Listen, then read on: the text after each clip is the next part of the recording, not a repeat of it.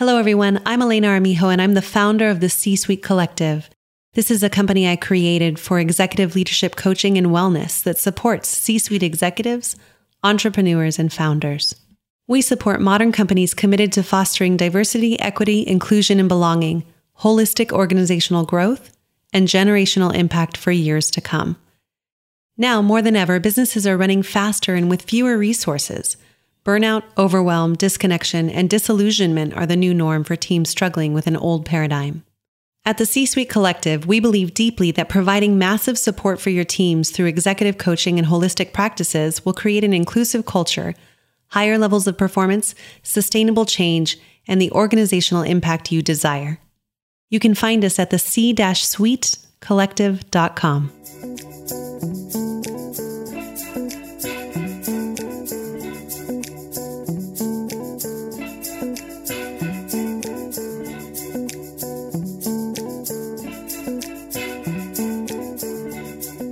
does wholeheartedness mean?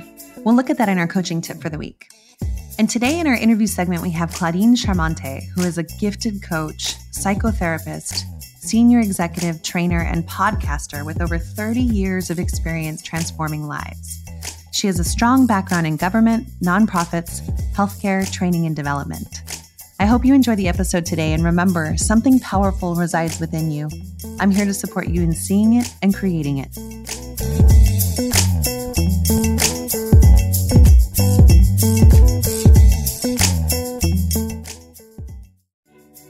What does wholeheartedness mean? So, this is a concept that the C Suite Collective and myself as a private coach has been really diving into the last six or seven years. And when I think of leadership in the world, I've seen leadership growing up. You know, I'm, I'm 42 years old, so I haven't had a ton of experience. The leadership I've seen has been changing and growing into something different. Before, there was a lot of separation of self or your private life or your belief system. And today, when I think about a wholeheartedness to your leadership, I really think about you bringing all of yourself to the table authentically. This doesn't mean oversharing or disclosing things that uh, make people uncomfortable or are not intentional in spaces, but it really invites you into the space of cultivating authenticity at a new level so that you're not hiding your fears or you're not hiding that you don't know everything and that you're you're making stuff up along the way as a leader just like everyone else is in the world. There's a lot more self-compassion involved in being wholehearted self compassion where you sit and you can actually be okay with your humanity and your mistakes instead of perfectionism or beating yourself up or uh, shaming yourself. There's gratitude and joy in wholeheartedness. And instead of control or a need for certainty or shutting down some of those ways that you can actually express yourself joyfully, uh, you embrace celebration and gratitude and joy. And you're also cultivating creativity and stillness and meaningfulness in work, which all leads you to a new place of creation and ideas and leadership. And I think another piece of wholehearted living that I've really worked to cultivate is rest and play. I'm still working on this one, especially the play one. This seems to be like my last resistance from my own survival mechanism is allowing myself to play within my life, within my business, even something as simple as, you know, allowing myself to laugh at a silly comedy special midday. So I'm really looking at what would more play provide me in my leadership and rest. And, you know, we've talked a lot in this podcast about rest and what that would provide you, but just another reminder that part of being wholehearted is that you are human and you need rest. There are periods of time where you're going to have to source yourself in a different way than you used to or for whatever you're up to creating in your life, it might look different at this point to just rest.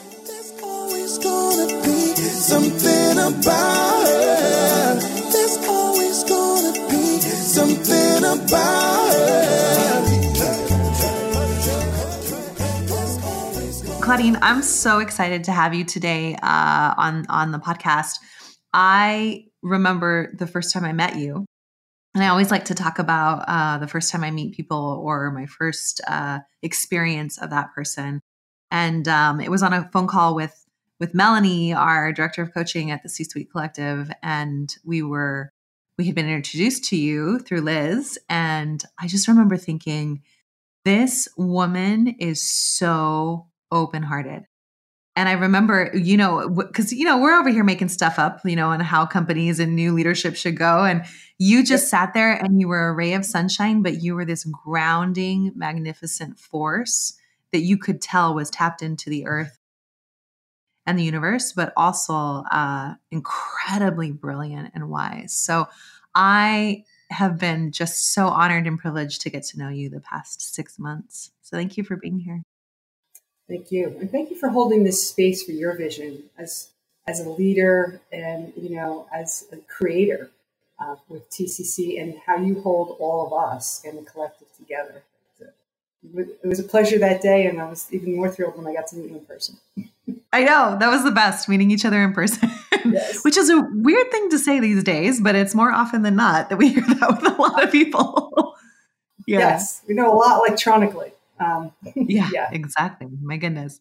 I just want to talk a little bit briefly about your history. So, is there anything you want to share about your background or, um, you know, the work you do in the world? Sure. I, you know, the lens of who I am is so generated through my family. Uh, I'm, I'm the youngest, though I, my brother and I, I was also raised in a step family, so I was the youngest there also. But our family is a really uh, tight Syrian background. I'm Sicilian and I'm Sicilian. And we were raised much more with my mother and her two sisters. They're very strong women. These are warriors. Um, and they created warriors. Um, I would say I say that because I was drawn to my work. I watched my family of chaos and substantial abuse, and I was called into becoming a social worker really early in my life and giving voice to people who did not have, particularly in systems that, yes, were made for them, but really lock them out or put them in a box. Like if you only have your square footage, like my background is child welfare.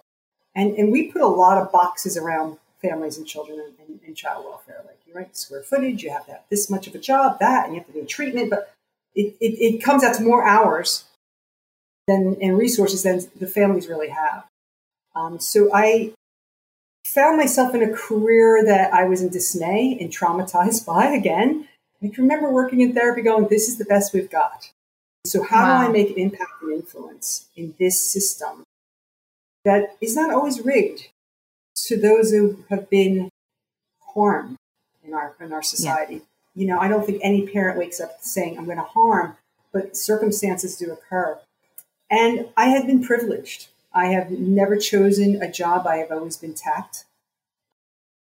And I really had the ability to both create a clinical practice with some specialties in trauma and attachment theory, and ultimately becoming an administrator. Um, leaving a legacy that is always grounded somewhat in, I can feel my emotionality, in hmm. somewhat mm. of grief, pain, mm. harm, mm. and in celebration right? Adoption is another area of my, spe- my, my life. And there's a lot of celebration and a lot goes into a child accepting someone else can love. Them. So I've been the clinician and I've also been the administrator at those, you know, functions at, at courthouse when, when they say I do. And kids are asked to say yes, by the way. And I, I loved my career and um, I'm grateful for all those. I had amazing mentors um, but I will tell you, it's a champion from my younger my younger self. Always was there pushing because I didn't experience feeling seen as a child in a large family. And it was, well, how can I have other kids be seen? Because they can't wow. go through this. They weren't seen. Hence, they're in a system that is bigger than them. So, really being a child advocate all my all my life, my career, to match that. And it did come to a point where I've also paid a price. You, you, you know, I absorbed a lot in that role. And as an administrator, I was working two and a half hours away from my home. And it was taxing, to say the least, my choice. But I was hit by a drug driver on the way to my work one day. I was meeting with the feds that day. And wow. it, it changed my life. Uh, yeah, well, like our state of New Jersey, where I'm from, where we were under monitorship for uh, a lawsuit, and you know the, the feds check in. So yeah. I was having a meeting, I was hosting that day, and I didn't make it. And it, it gave me six to nine months to reevaluate my life. Like, yes, have I have I lived into my potential? What is this? What am I doing? I'm not in joy in my job, but in purpose. There was some conflict. And the decision really after coming back for one week, I resigned. I had done 25 years. It was like time. And I stepped into transformational training. And people may know it by Esther Mindspring Landmark. Um, I stepped into training called Gratitude, and it had me see life differently. And where my career and how can I be of influence and impact in that trajectory? I would say closed doors of old wounds. It healed and it released. I would say my parents, both with me still, and I'm very blessed. There's no regrets there. Like there's just love at this point. There's they did the best they could, and they see me now for who I am. But it changed how I wanted to be of impact and service. It was like, well, in, and I think coaching was that next natural step. It's the first time I had a coach. I hired a coach. I'm still friends with her. And it was like, wow, we're whole and complete. Right? Psychotherapy doesn't, yeah, it may come from that, but we're such an affixit healing. And I think we've changed our languaging over the years from when I was trained 30 years ago to now. Um, sure. we, right? We were very presenting problem in the past. Mm. Now we don't speak that way. We really talk about healing and the inner child and living in fulfillment. Yeah.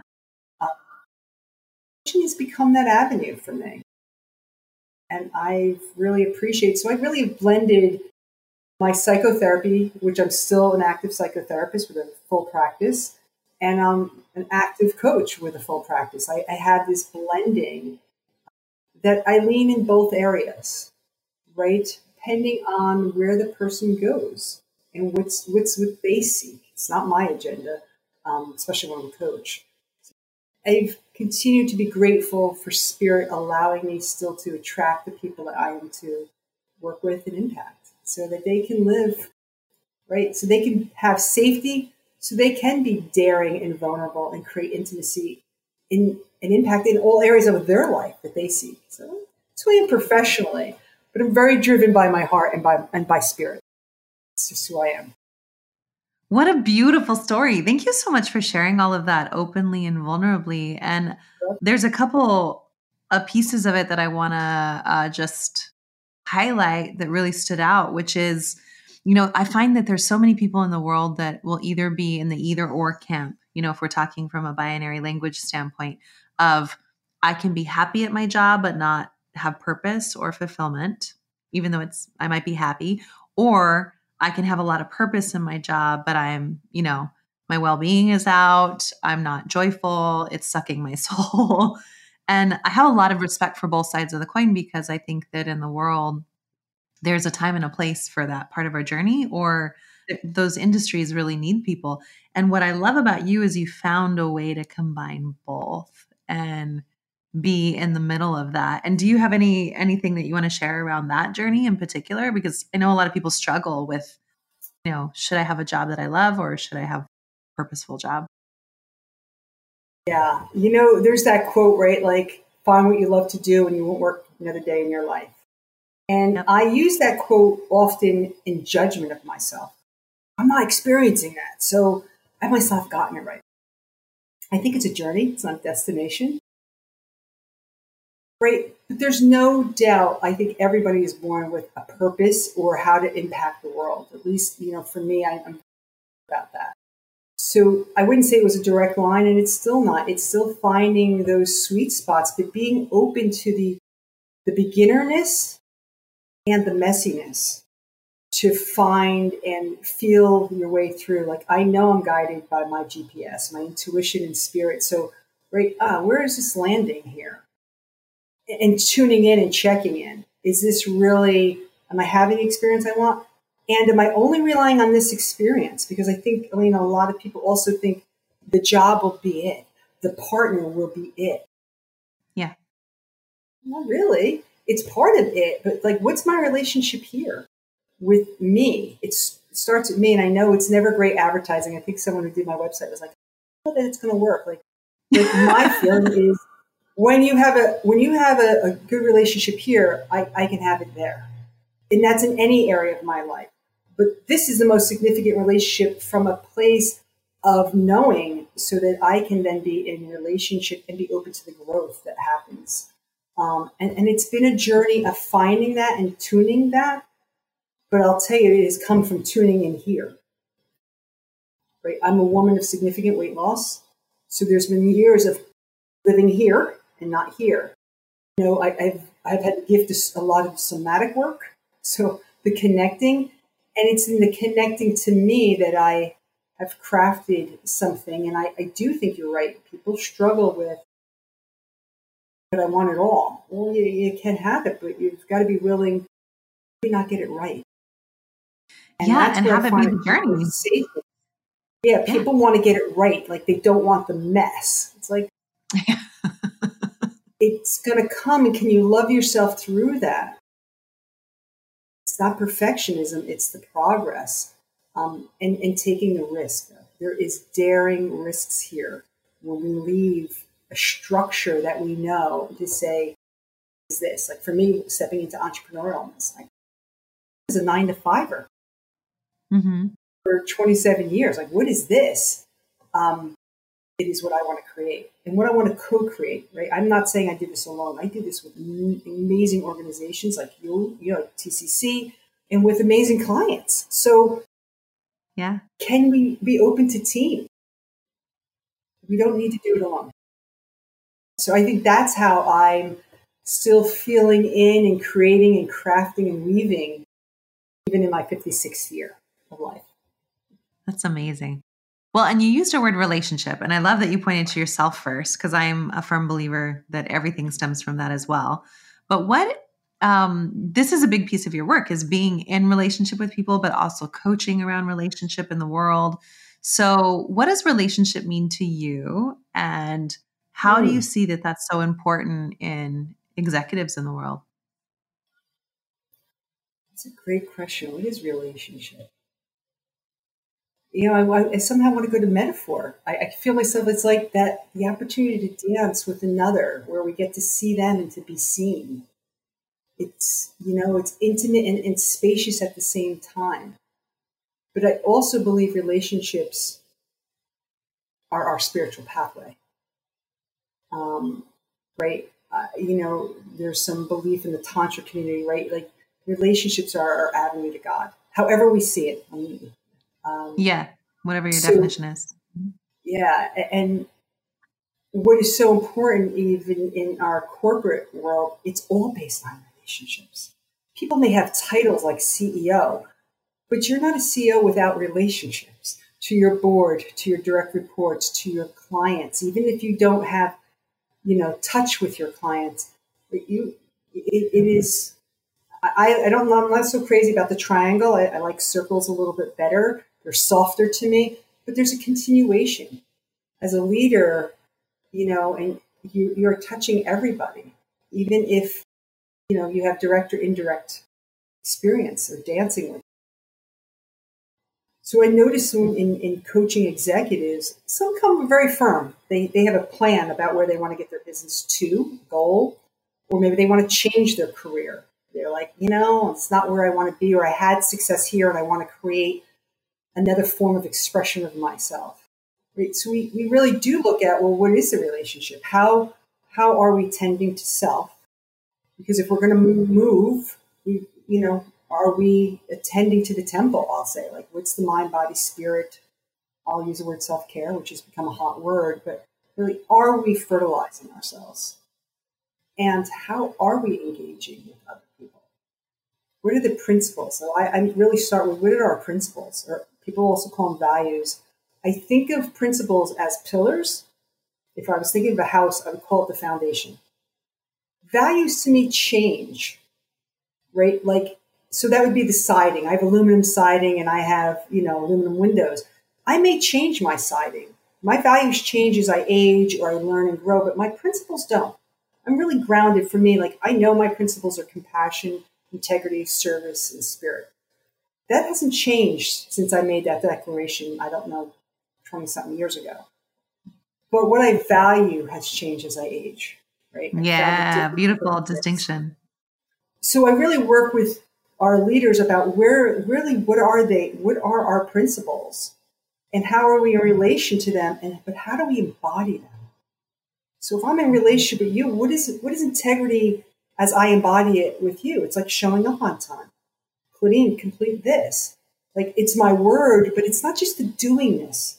It, it is really the beingness that I because I say it and I I show up in that that I believe I am. Um, so working with with our leaders about that because some of them don't have that self awareness. Like yeah, I'm full of you know integrity, but yet behind the scenes they're cutting someone's this or budget and they haven't told them yet. And so we really work on some of the alignment. Like, what is it you want to create? And if you're not mirroring what you want to create in your organization, there's going to be a disconnection. Right. And then we always want to go find the blame game person. Well, it's that. It's them there in finance. It's no. If you're the leader, where are you in alignment where you're not in alignment? I didn't say perfection. I said alignment. Yeah. Right. So it really start in that place. And there's some vulnerability there to do a self audit. How am I showing up? What in, in, in, our domains? And then what domains to me are, I'm doing well there. I call them the maintenance domains, right? Um, where the domains that I say I want to improve, and then where are my domains that are critical that actually need immediate attention. So right, we work on the wellness and safety inside so that we can then start to expand and, you know, create the plan. But that's not me. I don't create it. I'm just the guide on the side. yeah, exactly. They create it. But it's so beautiful. And you use this word vulnerability, which is a big word right now, right? Hot in the world. Everybody's talking about it. You yep. and I were talking about Brene yep. Brown talking about it um, offline. So, what do you have for those leaders that are willing to be vulnerable. They say, okay, I'm in for this game because I, I think a lot of the conversations we're in these days, leaders are at least open to the concept now and, and to what that actually might look like for them on their terms. But what do you say to those leaders that are open and yet don't have anywhere to start or have no idea what um, they should expect with vulnerability or um, you know they're at the beginning of this journey like what would yeah. you say to them I appreciate that because I'm thinking of some of the clients I'm working with. Great. Yeah. I think we got to go where they are because there's a relationship they even have to that word or idea or what it's generating in them. So sometimes I will say, what is it? Because some people like, oh, like it, it really clogs them up, that word. So we, we're like, okay, let's uncollapse it a bit so it can become embraceable to them. Otherwise, we're going to be in resistance. It's not my job to push a concept that may be wonderful, but that's not where they are. and then, you know, I would tell you, I do some modeling of it. So I think people think vulnerability. Yes, I have access to my tears and emotionality. Anybody seen the movie Elemental by Disney? I'm water and I'm also fire. But I ah. can go to water very easily. I can access my emotionality. And I think that's what people think like, I don't, I can't do that. Like they look at the tears and like, I can't as a leader. Well, it's not, tears are not the only form of vulnerability. It, it could be right. even the small shares with them, like, hey, I actually, I'm not really sure of where we're going with this year's plan, or, you know, I'm unsure of that. The act of even sharing where they are, or I'm thinking about, or I'm inviting you to collaborate and that's a big act for some of our leaders who think being a leader means I have all the vision and I, right, like so creating a collaborative, like can they be open to not having to be the director of it all? And I say that like you and I can go like that, yeah, of course, but not to some leaders. The way they got there was driving the bus, being that like, and like, okay, if I want to do it differently, like who can I now invite on my bus? I don't have to drive it all the time. Or right, and and so we, we take those baby steps of what would that look like. And I interestingly enough, most people that I work with, leaders, go like, oh, thank God I don't have to do it all myself. Yeah, right. it's so relieving. They're exactly they're relieving, and I recognize they're also scared that they'll be seen differently or weak. I hear that word, or somehow uh-huh. they're not as strong as they used to. So we really have to work through what they've put on themselves or this idea of leadership. What's the new paradigm that you want to have as leader? Like I get say, like you're the author, not some book. You don't have to do it according to anyone. So that's how I, I start them. And I will tell you, I also resource people up. So I will have them read some other forms. Like I'm, you know, Simon Sinek, you know, person. I'm a Brene Brown. I really, so I will have them, you know, listen to podcasts, read books as a way of also giving them some new perspective, like opening it up. Um, so they can start to embrace and create their own ideas. Of course, it would also gets generated in our coaching sessions. So that's how I I started. And you know, like some of them will I I love when they come back to like I changed the way I do my agendas now. The simple act of opening an agenda and sending around and saying open topics you add, the reaction leaders get is they don't even foresee it because all of a sudden their team is starting to own it. It's not we're going yep. to the meeting, it's his meeting, her meeting. It's like, oh, yeah. it becomes our meeting. And they just are like, I, I, think leaders are actually surprised. And that's a very small act. I'm not saying that's going to make yeah. break. Yeah. But for some, the act of opening it and the invitation that creates on their team starts to change a culture and experience. Yeah. Exactly. That's really beautiful. And I think one thing to highlight with my clients in particular is when you go through this process, some of them get frustrated because it's um, not fast and furious and enough, right? And so I, I, really hear in your your share too that you work on gradients with people of of um, hey, try this for a while, and you cannot reinvent Rome overnight here, right? Like it's a it's a shift, it's a transition. it, it, it really is, and you know that's probably when I also try to use some of the brain knowledge that we have, right? Mm. One of the things, and I know Dave, David in our uh, collective, TCC collective, both of us are certified as positive intelligence coaches. And it really is about looking at neuroplasticity. Right? It, it, 56 years I've been at things. So like I have habits. They're ingrained and they're wired. Does that mean I can't create new? Of course I can. But really we're looking at a commitment at least 120 days and people like well, I, I read the book. It should only be 30. I'm like, yeah, 30 is for a habit. You want them to go unconscious with a habit. You're talking about 120 days. Like, you're talking about changing culture. You're changing that many people's brain waves, including your own. That's going to take a little attention to change the wiring and the firing of our brain. Right. So, really trying to take it off the person and move it into some biology where they can they can take like i'm not all in control. I'm like no there's actually some things that we can do but it is an internal process. I think helps some of our particularly our analyzers and our thinkers um, really have some other ways of viewing this. Change is over time. Yeah. Mm-hmm. Mm-hmm. that's beautiful. So beautifully said.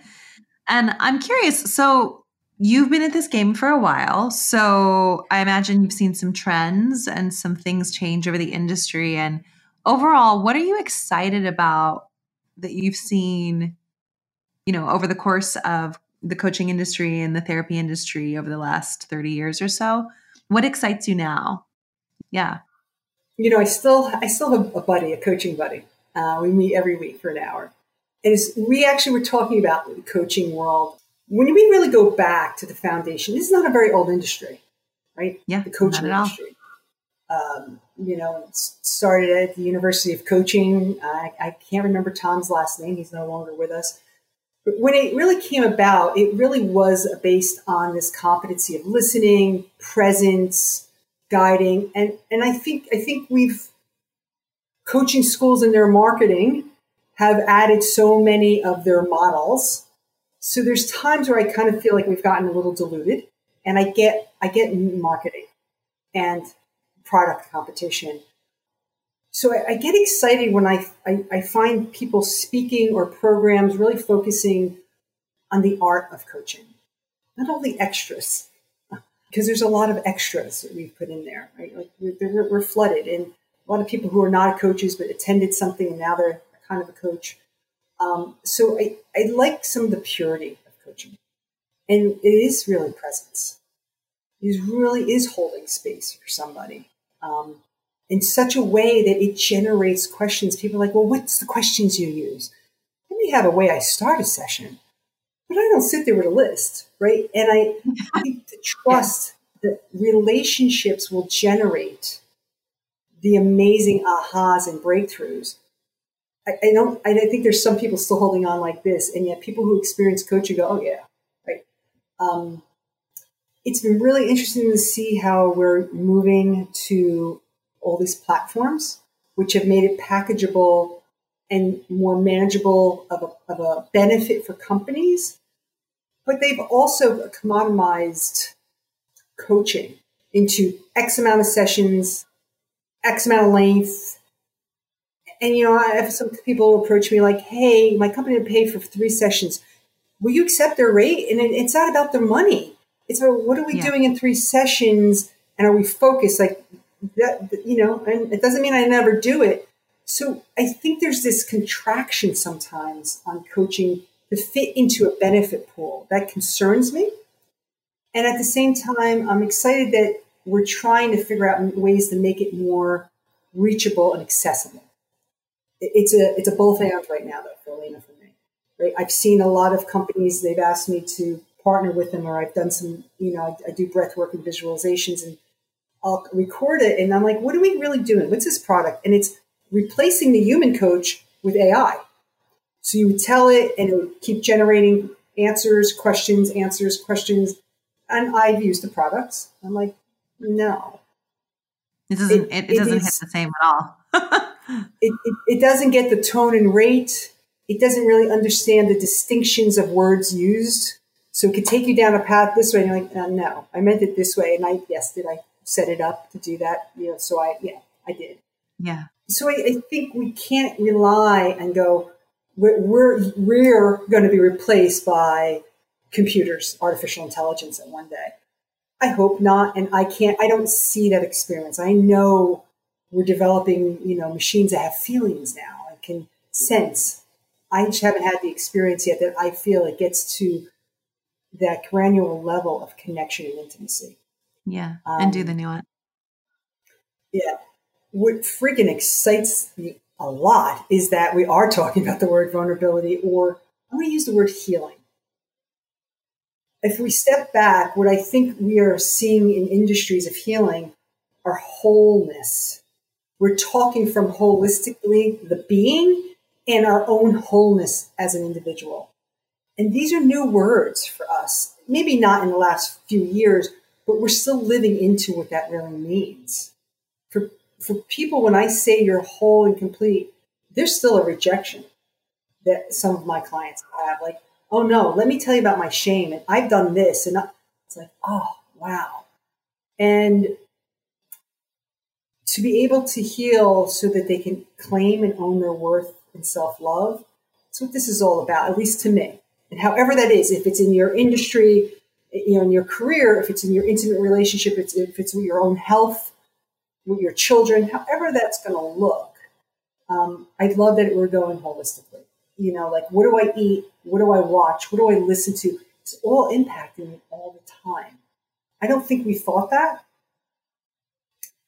And it could be where I'm sitting, but I'm witnessing a revival of something that I have a lot of passion, which is inner I'll, I'll call it inner aspects, shadow, inner children, however we want to call it, but that we are we are far more dimensioned than Claudine here this body, right? Yeah. In my psyche, in my history, in my body, my cells, that there's memories in so much of me, not just in this what my recall is, or that I, you know, I, I work with a, a relationship coach where we, we are looking at like how is my queen being honored how's my inner lover how's my inner prostitute right yeah. I, I, I have to acknowledge i have this inner destructive monster in this and i have an enormous amount of nurturance and love Right? All of these, I, I joke with some of my clients, these are my inner aspects.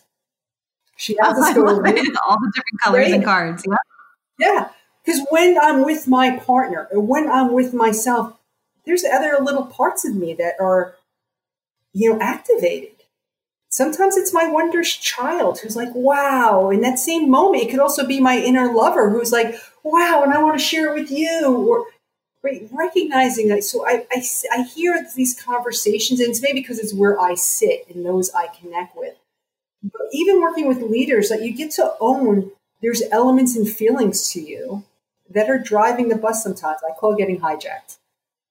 No, Without yeah. judgment, but how do we invite them in? Because we can't keep them out. Right. Right. Or cut so them out or try to like, yeah, pretend they don't exist or, yeah, invite them to the table. That's really beautiful. And I love that word. I, I do think it is wholeheartedness. I, I'm hearing that more and more in spaces that are not even transformational spaces, which is exciting. And the idea that you can tend to yourself holistically is really, um, you know, at least in the Western world, and maybe the Western world is a bit behind because I think some of the other other countries in the world have always had this mindset on some level, but it seems like in the U.S. specifically, uh, really getting back to some of those core concepts that might have been lost. Exactly. And I, I also think what's exciting in the whole holisticness is people are going to different types of medicines, right? So we're seeing the medicine of breath work and Reiki, right? But we're also seeing, you know, how having a sweat lodge is medicine, right? Sitting with different plants medicines, if it's ayahuasca or bufo or even the use of marijuana. I think people are right now open to more ways of healing and more avenues. And I'm an integrative coach. There's times where, you know, I will sit and uh, assist people with a journey um, in terms of preparing them, being with them, or, you know, doing integration post, because there is more ways. Talk therapy and coaching, right? They're my two primary. But the, the, the idea that there's hundreds of paths and not being so righteous or committed to one but are are we open? And I, I, I, I sense this generation is more and more liberal to yeah. other pathways and to see like ketamine being used in that way, psilocybin being used. It's like, okay, I'm, none of these are the answers. They are part no. of it. Yeah, and to be open to healing in whatever way, I'm really thrilled to see that there's there's an opening to that and an embracing of it. That's amazing. Yeah. And thank you for saying that because I I've, I feel like some of the clients that might still be resistant to different modes of healing or have a fear around it, some of the judgments I hear are, well, some some people think these are the answers. So there's definitely that side of again, these are all tools and they're all methodologies to help you find your way back to you and that relationship piece that we were talking about earlier around your soul, your heart, your mind, your body. Um, and they're all just avenues available to you. Mm-hmm. Most definitely. And that is really how I work. And it shows up differently in my language if I'm a coach versus in my therapist hat. And I mean, I think people probably know the distinctions. We're, we're, we're hired as experts as therapists. They do want to see our certifications and, and do you know this? You know, and I'm, I'm someone who always encourages clients ask me questions. Because I was available or recommended does not click make me the therapist for you. And exactly. it's it's a different come from from coaching where I may hold information and knowledge, but that's not what the lead is. That's not what coaching is about. Like, right, the expert is the client. So there is a really different come from and dynamic. But to me, they're both paths to our, our wholeness and our fulfillment um, in relationship of intimacies of self and others, you know, vision and purpose, right? Because when we're there, we have that clarity. So I, you know, I think it's what pathways people are choosing, and there's so many now. And I, I'm, I'm thrilled that this younger generation is open to experimenting and hopping and trying. I have this 20 something year oldishness attraction I have in, in my clientele right now and I'm not sure what that's about. I would never tell you that's my my specialty. But what right. I'm sensing in this generation is they don't have certain clarity. Right? They see they have all these opportunities and, and, and sometimes it's almost overwhelming. Where do I fit in? How do I navigate this enormous gift of this life? Right? There's less restriction and helping them move through it or recognize that there is a calling. You just got to tap into it. They already got the map, right? Sometimes I just need to learn how to hone in and, and read it. Um, yeah. And so it's it's been a great journey to see a lot more younger people moving into these places of healing at an earlier age. And I'm not even sure if it's a healing, but there's this this other part of growing upness that they're seeking. Um, you know, some sage and some wisdom from an, an elder, and I'm happy to be that. That's amazing. Ah, I just got chills for the future through that lens and and for people being able to, able to truly find purpose from a different way instead of maybe an old way of have to or should or any of the ways that we used to fit into those boxes. So yeah. Well, Claudine, you are magnificent. I really do think you're a unicorn, and I, I I feel so blessed around everybody that we're surrounded with that we've chosen to invite to the table. And I'm so grateful to you and the work you're doing in the world. So thank you for being here and sharing your wisdom today. It was my pleasure. Any opportunity to connect to you is a gift. Um, so thank you for filling my heart up today. Also, it was a pleasure to be with another beautiful being.